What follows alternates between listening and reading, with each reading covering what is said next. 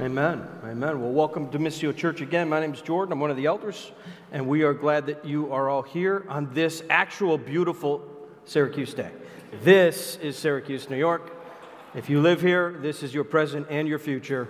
And uh, um, so, those sunny days, don't think that's your home. This is our home. Amen and amen.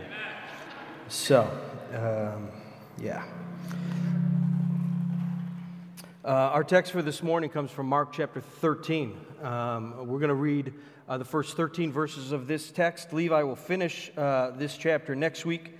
Uh, and so uh, I've heard over the last uh, really just a couple days, there's some people that are worried about this because it deals to some degree with the eschaton and the last things. people wondering what we think about that. If you want to know what I think about the last things, you can talk to Karen Avery because she got my opinion on it the other day, and in five minutes she can tell you what I think about that. But we're just going to actually look at the text and read what the text says and not worry about what people think, because what people think doesn't really matter. We're just going to see what Jesus says about these things today. So, um, with that, happy Father's Day, whatever that means to you. And let's read the, the text of Scripture. So, uh, Mark chapter 13, verses 1 through 13. This is the word of the Lord. And as he came out of the temple, one of his disciples said to him, Look, teacher, what wonderful stones and what wonderful buildings. People are not all that different. And Jesus said to him, Do you see these great buildings? You can imagine they're like, Oh, yeah. There will not be left here one stone upon another that will not be thrown down. And as he sat on the Mount of Olives opposite the temple, Peter and James and John and Andrew asked him privately, Tell us, when will these things be? And what will be the sign when all these things are about to be accomplished? And Jesus began to say to them, See that no one leads you astray. Many will come in my name, saying, I am he, and they will lead many astray. And when you hear of wars and rumors of wars, do not be alarmed. This must take place. The end is not yet. For nation will rise up against nation, and kingdom against kingdom. And there will be earthquakes in various places, and there will be famines. These are but the beginning of birth pains. But be on your guard, for they will deliver you over to councils and you will be beaten in synagogues, and you will stand before governors and kings for my sake, to bear witness before them. And the gospel must first be proclaimed to all nations. And when they bring you to trial and deliver you over to, do not be anxious beforehand what you are to say, but say whatever is given you in that hour. For it is not you who speak, but the Holy Spirit. And brother, will deliver brother over to death, and the father, happy Father's Day here, and the father his child, and children will rise against parents and have them put to death, and you will be hated by all for my name's sake. But the one who endures to the end will be saved. Let's pray. Father, we come in Jesus' name and we thank you for your word, for the truth, for the veracity for the hope, for the comfort of your word. Even hard word like this. For it gives us comfort for all of time. Lord, we pray that we, your people, would look at your word and through the gift of your spirit would hear what you are saying to your people, to the church, and that we would live in light of your word.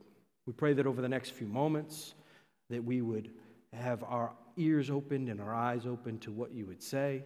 Lord, if there are any in this room this morning that don't yet know you, that have not yet embraced Jesus for who he really is, the Savior of the world, um, the one who takes away the sin of the world, that today would be the day that you would open up their eyes to that truth and that they would embrace Jesus as Savior, as King, as Lord and that you would be glorified in that. We pray that not just here, but in every place in this city, in this community, in this region, in this state, in this nation, and in this world. That you would continue to build your church and that you would be glorified in doing such. It's in the name of Jesus that we pray. Amen. When we look at Mark chapter 13, and again, uh, uh, I, I, have the first 13 verses of this. Levi has uh, far more next week. And so uh, when we think about what we're doing here this morning, um, it, it, it dovetails into what he's going to do next week. So keep that in mind. But Mark chapter 13 is really the continuation of Mark chapters 11, 12, and 13. They, they go together. And so Jesus has been um, doing some ministry in and around the temple. And so then that concludes with his disciples saying to him, Look at these buildings. Right? Look at these beautiful stones. Right? People, again, like I said, they're not that different, right? People are consumed with, with, with um, with, with place and with buildings. And for, the, for the, the people of Israel and for the, for the Jewish people, I mentioned this a few weeks ago, Herod had come and he had rebuilt the temple and he had rebuilt all of Jerusalem. He'd done a massive rebuilding project in the last half of, of the century prior to the birth of Christ, leading into um, the, the life of Jesus. So Herod the Great had done this.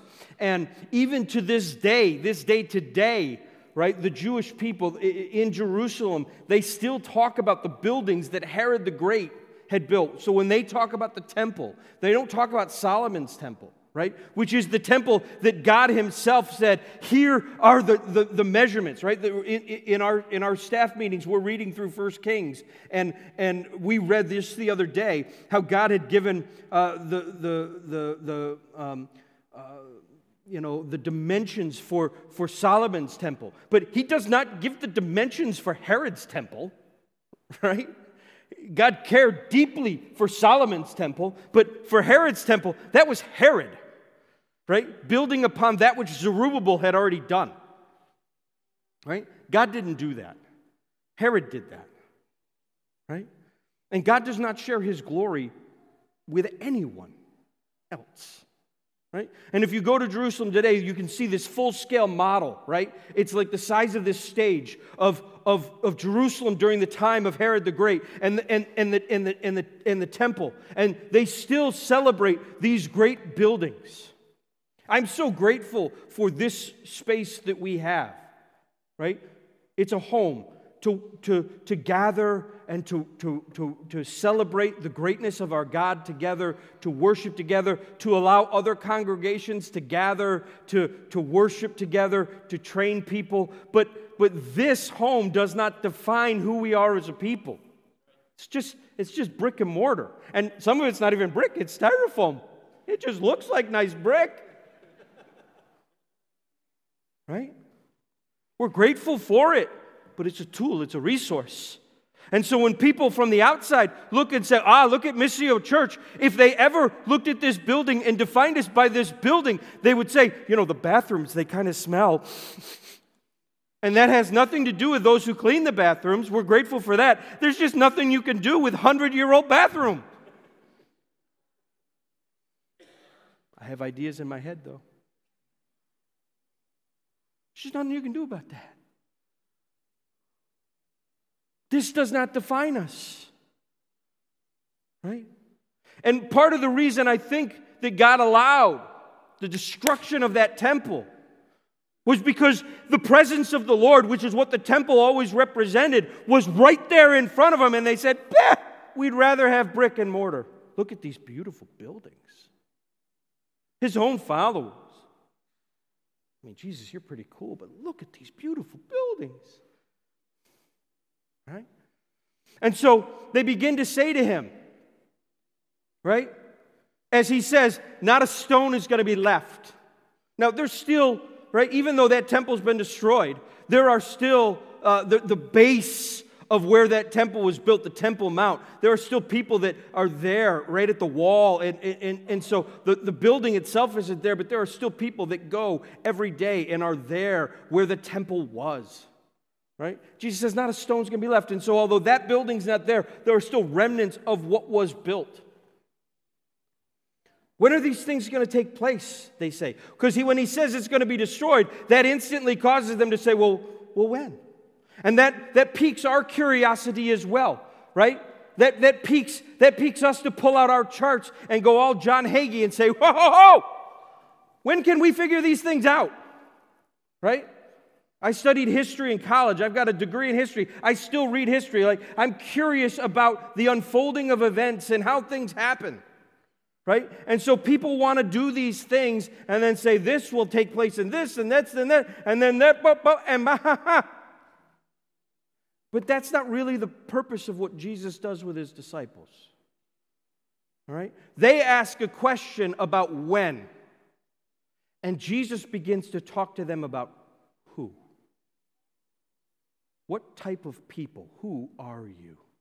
And what type of people will you be now? In preparation for everything that will unfold throughout all of time. So, Mark 13 is not so much about trying to figure out circumstances so that you can know, because Jesus himself says, I don't even know, because I'm not concerned about it. Right? If it was so important for us to know the when, Jesus would know. But what was important to the Son of God was who the people of God would be for all of time right? And, and, and, and, and, and I want you to see this, right? This, this, is a, a, a this, this isn't a direct quote, but it's a paraphrase uh, from, from James Edwards in his commentary on Mark that Mark 13 is less about future events and their foretelling and more about Christ's people and their present trust in him and their discipleship. Right? Let's read that again. That Mark 13 is less about future events and their foretelling. Now, that doesn't mean that there isn't some aspect. I mean, Jesus says you're going to see this, and you're going to see this, and you're going to see this. Like, these things are going to happen, right? He's not just throwing out like fake news. These things are going to happen. But, but he tells them that because he's concerned more about their present trust in him and their discipleship. Because many of the things that are going to happen, they're not even going to see. Remember, he's gathered with four men. He's not gathered with, with a crowd. He's not gathered with even the 12. He's gathered with Peter and Andrew and James and John. And many of the details that he's going to describe in Mark chapter 13, some of them are going to deal with the destruction of the temple that's going to take place in 70 AD, right? And some of them are going to deal with his return. Right? And he's going to go back and forth and blah, blah, blah, blah, blah. And I'm going to let Levi deal with all of that. I got the easy text. He's got the other stuff, right? But, but some of these guys aren't even going to be alive for this. I mean, in Acts chapter 12, we're going to see that, that Andrew, or that James, I'm sorry, James loses his head. Right? Andrew is crucified, right, outside of Corinth. Peter, right? Peter is crucified in Rome. And so these things are more about how they're going to live in light of what is going to happen. Not so much the things that are going to happen, but who will you be and how will you trust me in light of circumstances? John himself is going to endure. Like, he doesn't lose his head, but he goes through so much garbage, man. Like, everybody acts like John gets off easy because he lives. But that cat gets boiled in oil alive and survives. Like, I don't know what one looks like on the other side of that. Like, I've always thought if I go through some sort of tragic thing, I don't want to survive it.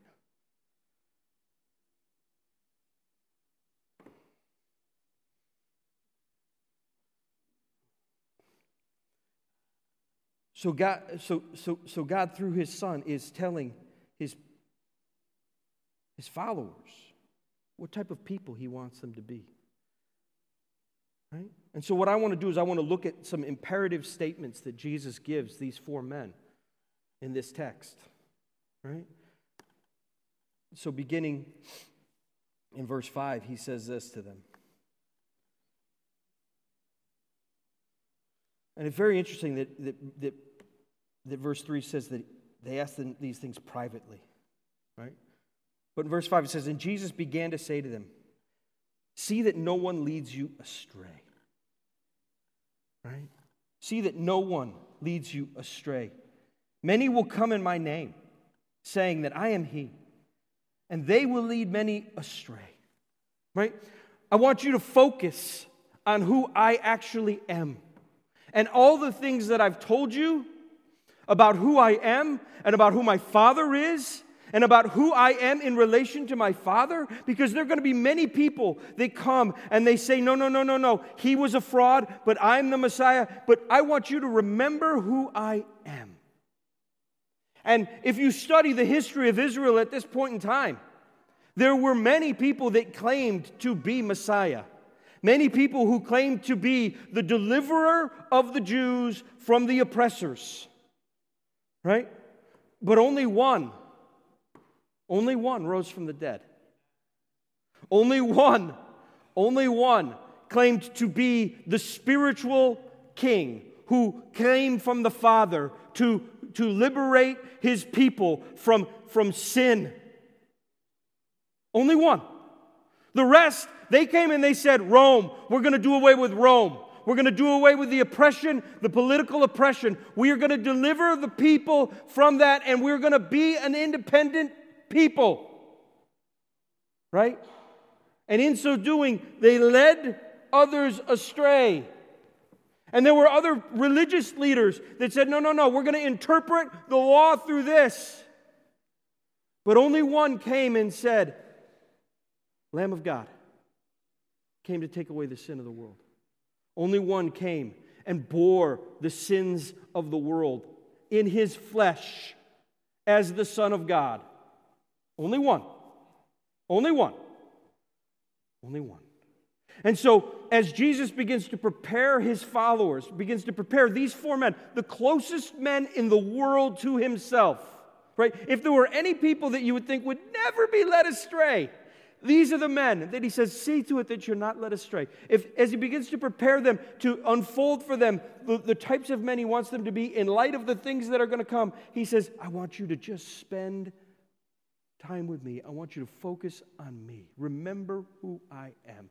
Because they're going to come. They're going to come. They're going to be people, and they're going to try to lead you astray. Like, I would hope that my brothers, I would hope that the, the, the, the, the dudes that I work with, I would hope that my sons and my daughter, they would remember, like when I'm gone, they would remember who I am.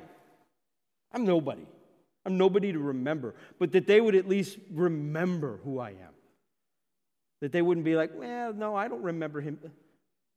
But, but, but Jesus is imploring them that as the foundation of the people that you are going to be, as I'm going to tell you all these other things that are going to happen, the only way that you're going to survive this is to keep your attention solely on me.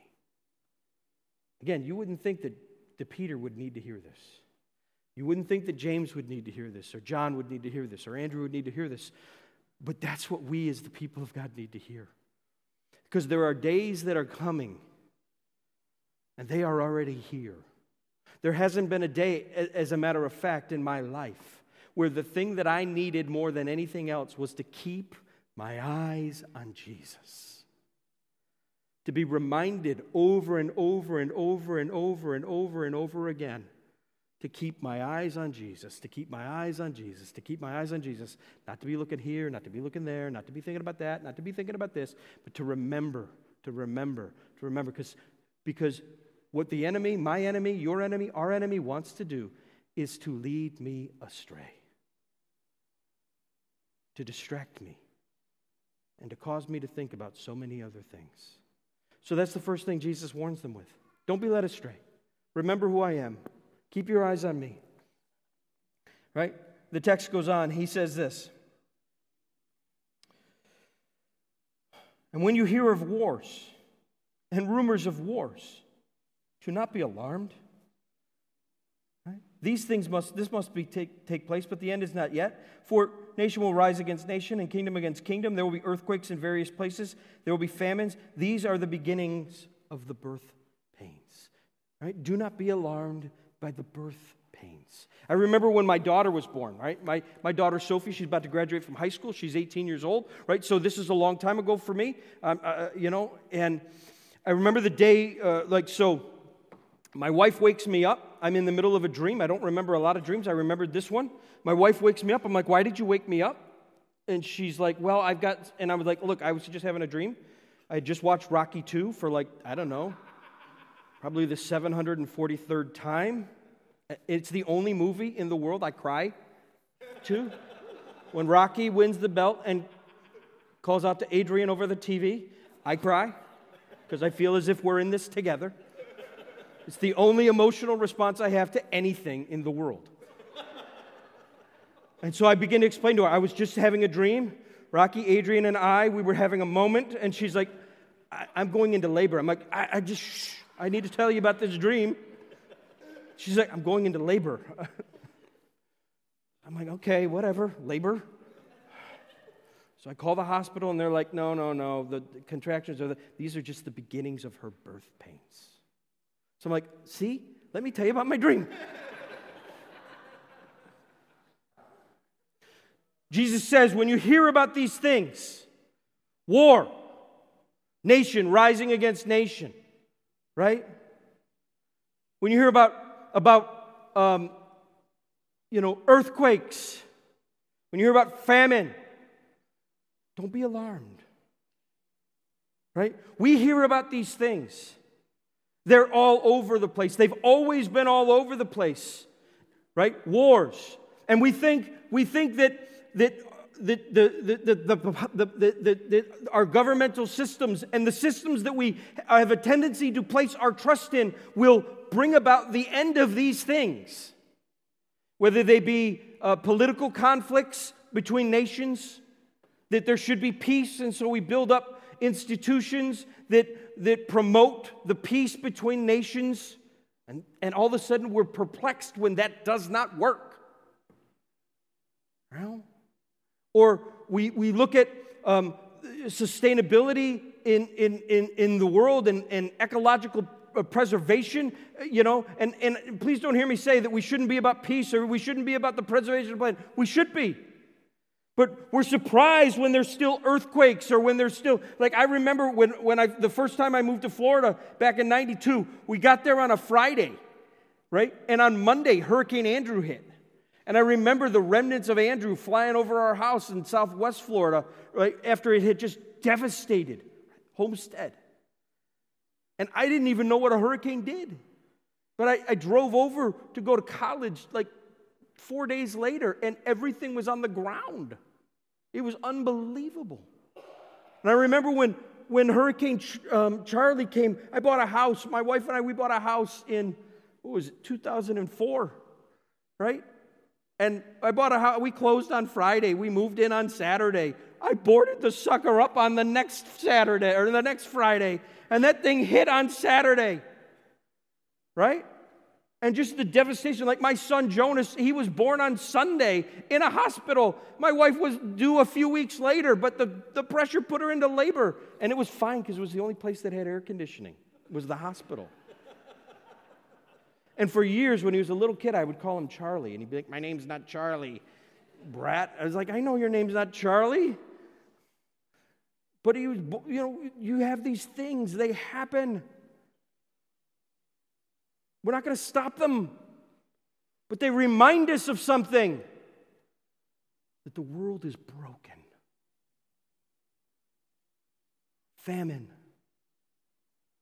There are people that are going without. There's poverty in the world. And we need to be about serving those that have need. Right? It reminds us that the world is broken. But these are just the beginnings of pains, of a groaning. Paul tells us in Romans that, that the, the whole creation groans for the revelation of the sons of God. It groans for the restoration because it's broken. It groans. And this is what Jesus is talking about. right? And we can do everything we want. We can look to all of these things. And, and, and again, please hear me. We need to be about serving in all of these areas, but with an understanding that only when, only when Revelation 21 happens, will this thing be restored. So I am about alleviation of suffering, recognizing that suffering will not be fully alleviated until Revelation 21. I am all about serving and band-aiding. I am all about I am all about doing everything I can to serve people and share the gospel with people until God restores all things and wipes away every tear from every eye and restores. He says, Don't be alarmed by this. Don't be alarmed by this. I've allowed it. I've allowed pain and suffering in the world. Right? And this, he starts out on the, on the fringes. That doesn't mean that war and, and famine and, and natural disaster doesn't affect us, doesn't affect the people of God. It does. But he kind of starts out and he kind of then moves in. Right? And then he starts talking about types of persecution. Right? In verse 9. But be on your guard. Right? for they will deliver you. Right? The wars, they, they kind of feel over there, even though they may touch us. But they will deliver you over to councils, and you will be beaten in synagogues, and you will stand before governors and kings for my sake, to bear witness before them. Right? Verse 9. Be on your guard Right? The, there, there, are two, two types of persecution he's going to talk about in this text. This is the first one. It comes from the powers that be, from councils, from synagogues, from governors, from kings, right? From those that are in positions of power, from the, those that are in the central places in society, who look at the people of God and say, mm-mm, mm-mm, mm-mm, no, we're going to squeeze, we're going to squeeze, we're going to squeeze, we're going to squeeze. Right? And, and he says, be on your guard. This is going to happen. Right now, he says this to these four men. And again, think of these four men and think of what happens. Right? Acts 12 22. James is the first one of Jesus' disciples to lose his head. Right? Andrew, crucified outside of Corinth. Peter, crucified in Rome. John, just, just is he goes through it. But look at what Jesus says. He says two things in, in, in, this, in this part here, in verses 9 and 10, that are huge principles that we need to understand about who we are as God's people and how we're to live. Because we, there, there's a theology that is in the church that is just rancid. And that is that that as the people of God, we will not be touched. We, will, we, we should not experience hardship, right? This whole prosperity garbage thought that, that if we're God's people, we shouldn't experience suffering in any way, and that is just rancid nastiness. Because look at what Jesus says here. Look at what the purpose of persecution is, right? In verse 9, he says this You will be brought before governors and kings for my sake, to bear witness before them. Right? The reason why the church gets squeezed, right, is not because, um, you know, woe's us, we're victims.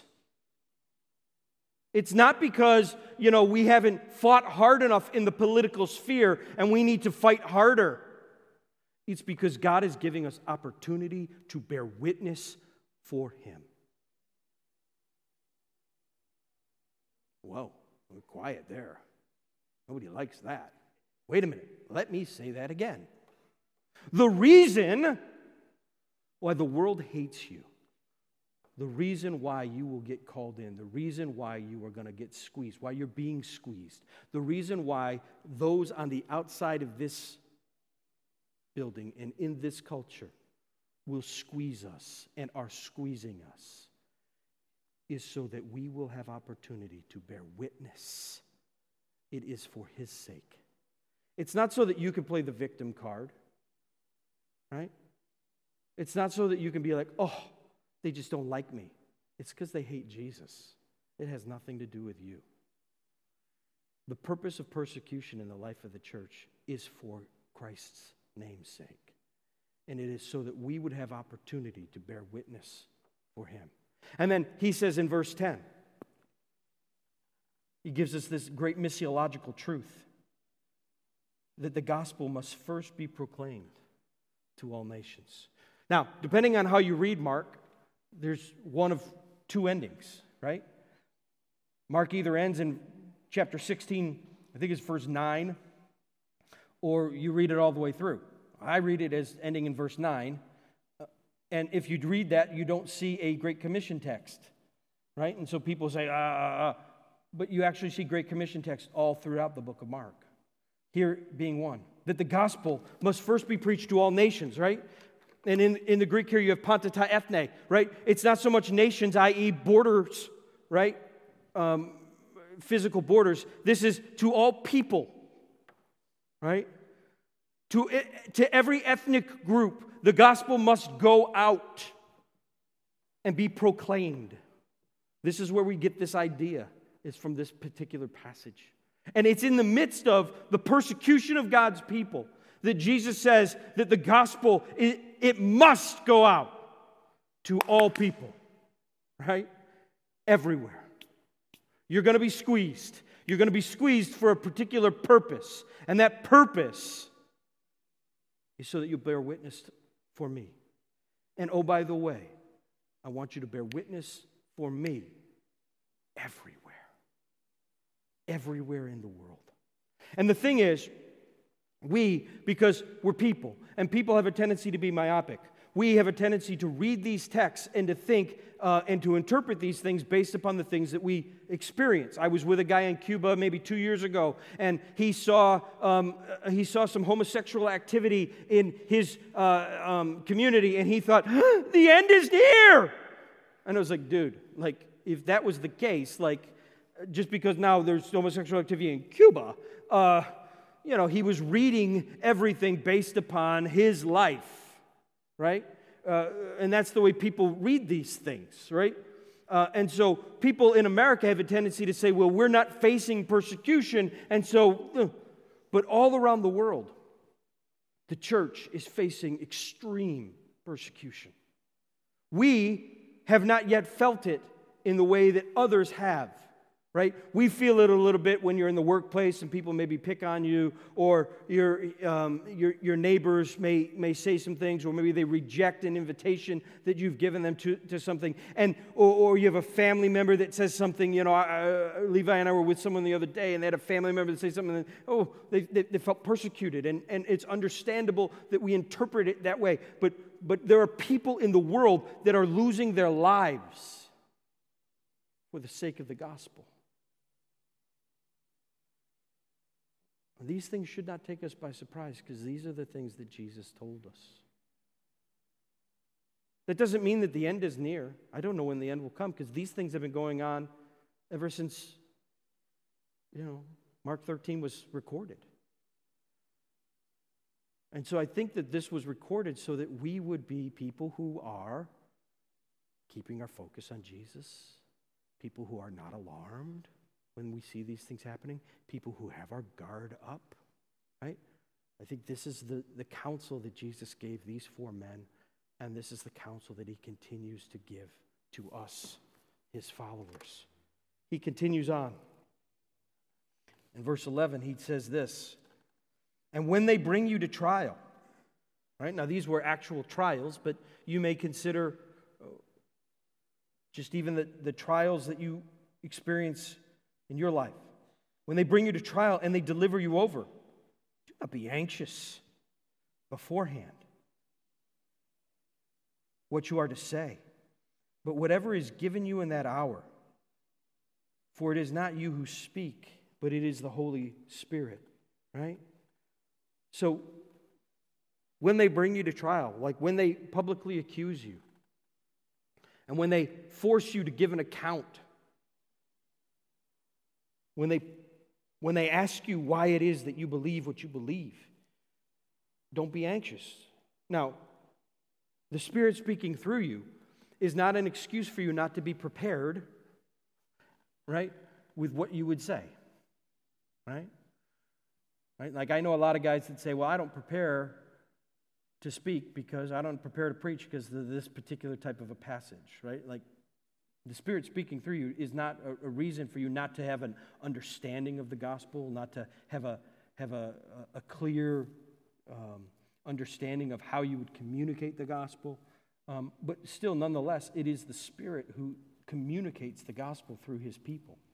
And so you don't need to be worried because it's the Spirit that is the one who draws people to himself and is the one who's communicating through you. You just have to proclaim. And so, again, I think this is why Jesus orders it this way focus your attention on me. Always focus your attention on me. Be looking at me. Be looking at my word. Be feasting upon me. Right? Don't be alarmed. Be on your guard. Don't be anxious. Right? These things work in an order. And then he speaks to the second type of persecution. And brother will deliver brother over to death. Now, we live in a culture where family has broken down in such a way that we read these verses and they still shock us, but they don't shock us the way that they would have shocked these men. Right? Again, think of who Jesus is talking to. He's talking to two sets of brothers. Right? He's talking to James and John. He's talking to Philip and Andrew.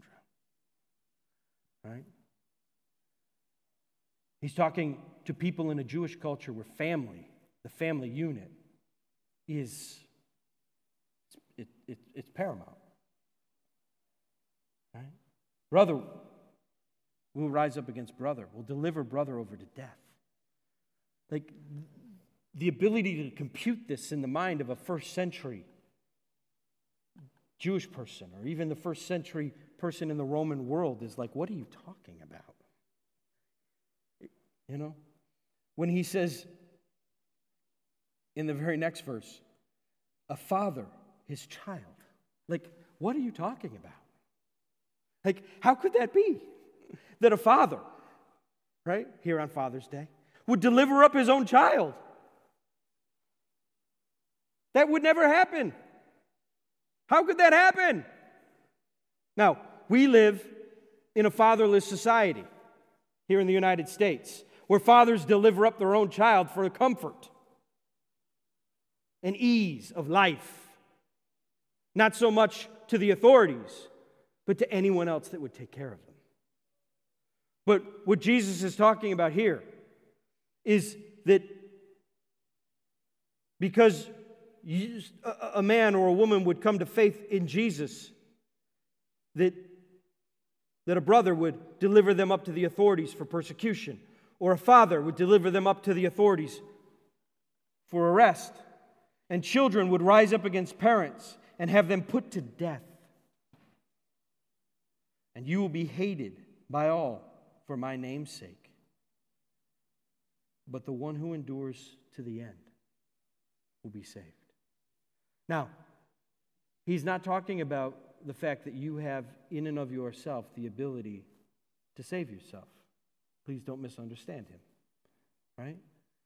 He's talking about that those who are his, they will endure. Right? It will be it will be evident. Right? This is the second type of persecution. The first was from the powers that be. The second is, is hatred from those closest to you, rejection from those relationships. Right?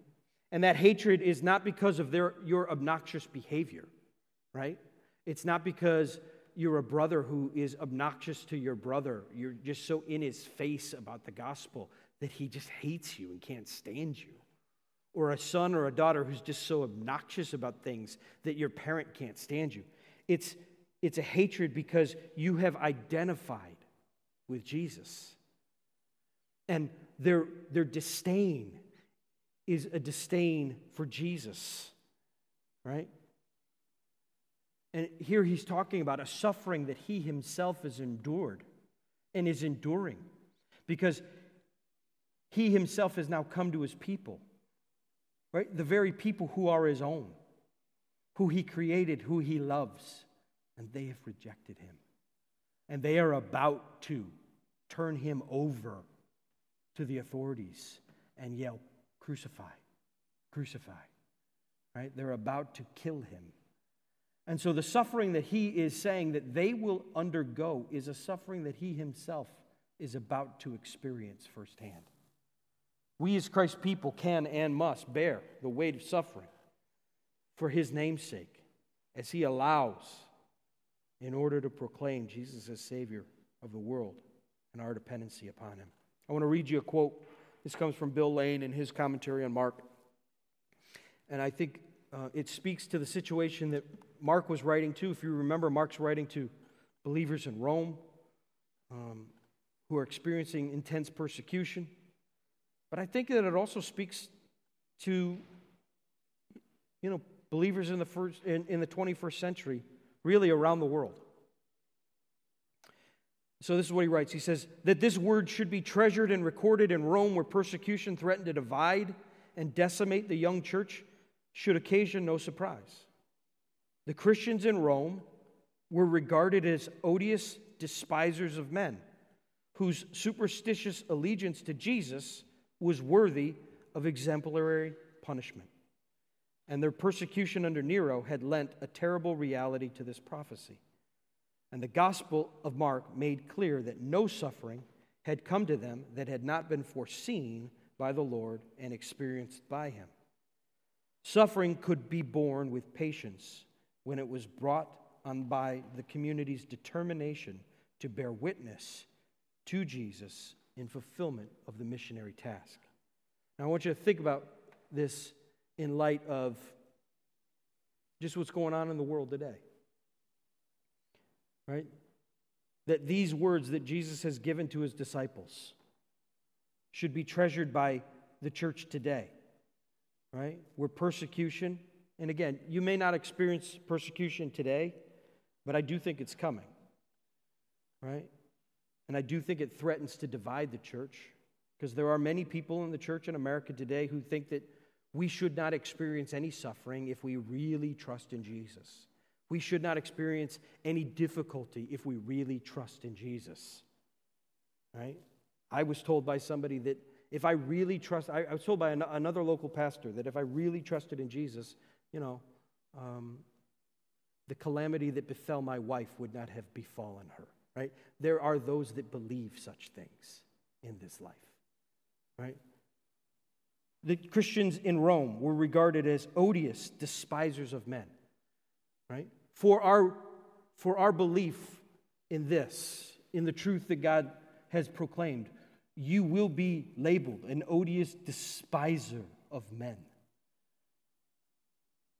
because you believe the truth claims that the scriptures have put forth about what, what God has said, about the fact that there is salvation in no other than in Jesus Christ, right? You will be a despiser of men because you're saying that there is no God but, but Jesus alone, right? And everything else that the scriptures say. And so, therefore, you'll be worthy of punishment. Worthy of punishment.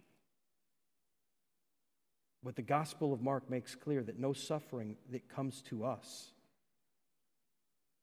right, has not been foreseen by the Lord or experienced by Him.